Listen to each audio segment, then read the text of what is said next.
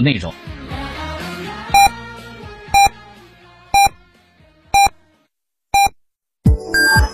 FM 九九八提醒您，现在是北京时间十五点整。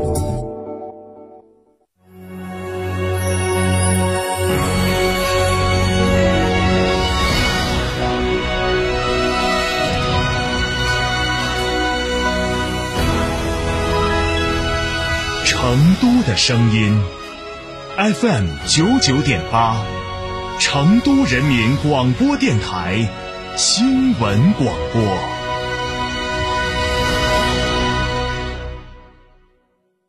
光临天成餐厅，这里为品牌提供经典广播电视新媒体做法，有品牌宣传、软性植入、专属定制、活动执行，独家代理成都电视台全频道频率以及看度 APP 广告业务。天成传媒层出不穷，合作热线八四三三六九五五。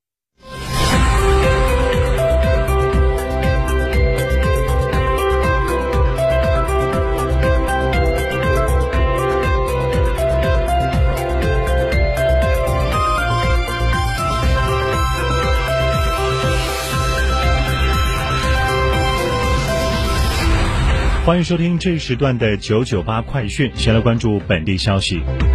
九月十五号，成都市人民政府新闻办公室举行疫情防控工作新闻发布会，通报疫情防控工作的最新情况，并就大家关心的问题回答记者提问。市政府副秘书长、市卫健委主任杨小广在会上通报。九月十四号零点到二十四点，我市新增本土阳性感染者二十二例，均为管控人员。另外有七例为既往通报的本土无症状感染者转确诊。杨小广表示，自九月六号我市开展社会面攻坚行动后，在全市市民的大力配合下，有效降低疫情风险。通过十三轮核酸检测的筛查，昨天新增病例已降至二十人左右，疫情形势总体可控，平稳向好，疫情防控取得阶段性成效。由于奥密克戎的隐匿性和传播性，不排除后续仍有社会面检出的可能。经综合研判，决定自二零二二年九月十五号中午十二点起，对七天无社会面新增病例的锦江区、双流区。成都高新区除芳草街街道、青羊区除草市街街道、苏坡立交、苏坡街道、金牛区除抚清街道、武侯区除江喜街街道、玉林街道、红牌楼街道、华新街道、成华区除双桥子街道、猛追湾街道、二仙桥街道、抚清路街道、万年场街道、双水碾街道、跳灯河街道、青龙街道、白莲池街道。逐步有序恢复正常生产生活秩序。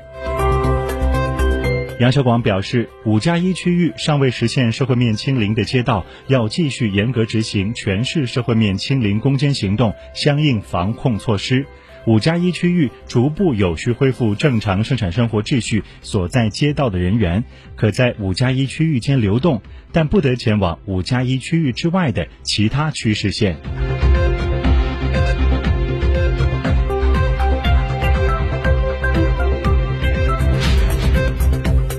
逐步恢复正常生产生活秩序后，全市道路交通管理措施有什么调整？市公安局专职副书记、市公安局交管局局长李文胜介绍，目前已逐步放开社会面人员和车辆流动限制。成都高新南区、锦江区、青羊区。金牛区、武侯区、成华区，除继续执行封控措施的街道区域外，人员可在五加一区域间流动，但不得前往五加一区域之外的其他区市县，不能驾驶未办理电子通行证的车辆上路行驶。五加一区域之外的区市县人员和车辆可以自由流动。但不能进入五加一区域，全面恢复公交线网和运力，除途经中高风险区域的线路外，其余都恢复。另外，家校公交将根据教育部门复学通知恢复。公安机关提醒，五加一区域以外的人员驾车出行时，要做好车辆安全检查，切勿超速行驶、疲劳驾驶、酒后驾车。市民外出时应遵守交通信号，各行其道，切勿违法横穿道路，确保交通安全。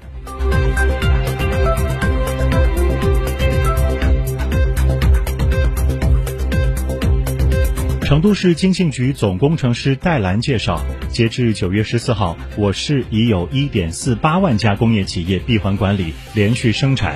七十五万员工战役保工，工业企业的复工率达到百分之六十五，其中规上工业企业为百分之八十，为城市正常运转和经济社会发展做出应有贡献。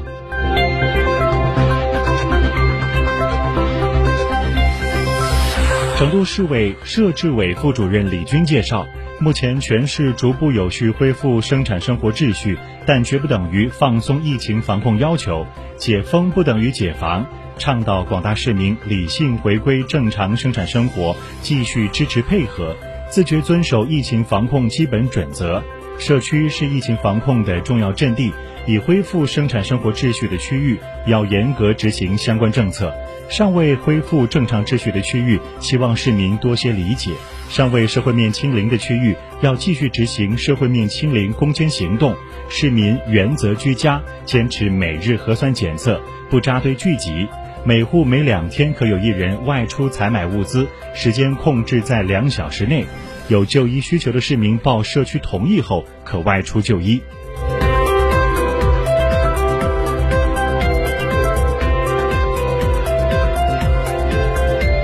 市疾控中心应急办主任范双凤表示，我市近三日新增病例明显下降，十四号新报告病例均为管控中发现，全市疫情形势总体向好。但是市民朋友也看到，全市仍有八十八个高风险区域，一百三十七个中风险区域尚未解封，五加一区域中也仍有多个街道还有临时封控区。希望全体市民能继续支持和配合各项疫情防控措施。已经划定的中高风险区域和周边的临时封控区，仍需要按照相应要求严格管控。五加一计划解封区域所有人员均需在今日再接受一轮核酸检测。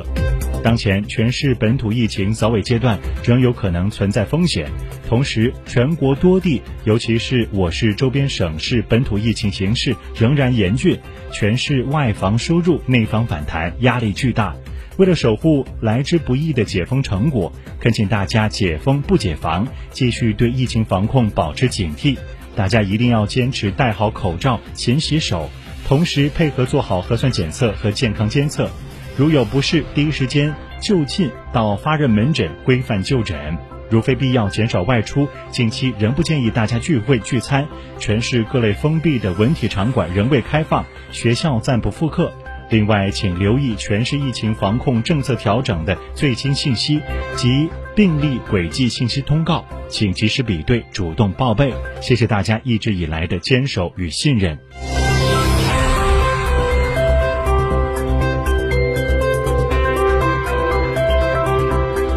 来关注国内方面的消息，央视网消息，在昨天中共中央宣传部举行的“中国这十年”系列主题新闻发布会上，住房和城乡建设部负责人表示，下一步将会同有关部门继续扎实做好促进房地产市场平稳健康发展各项工作。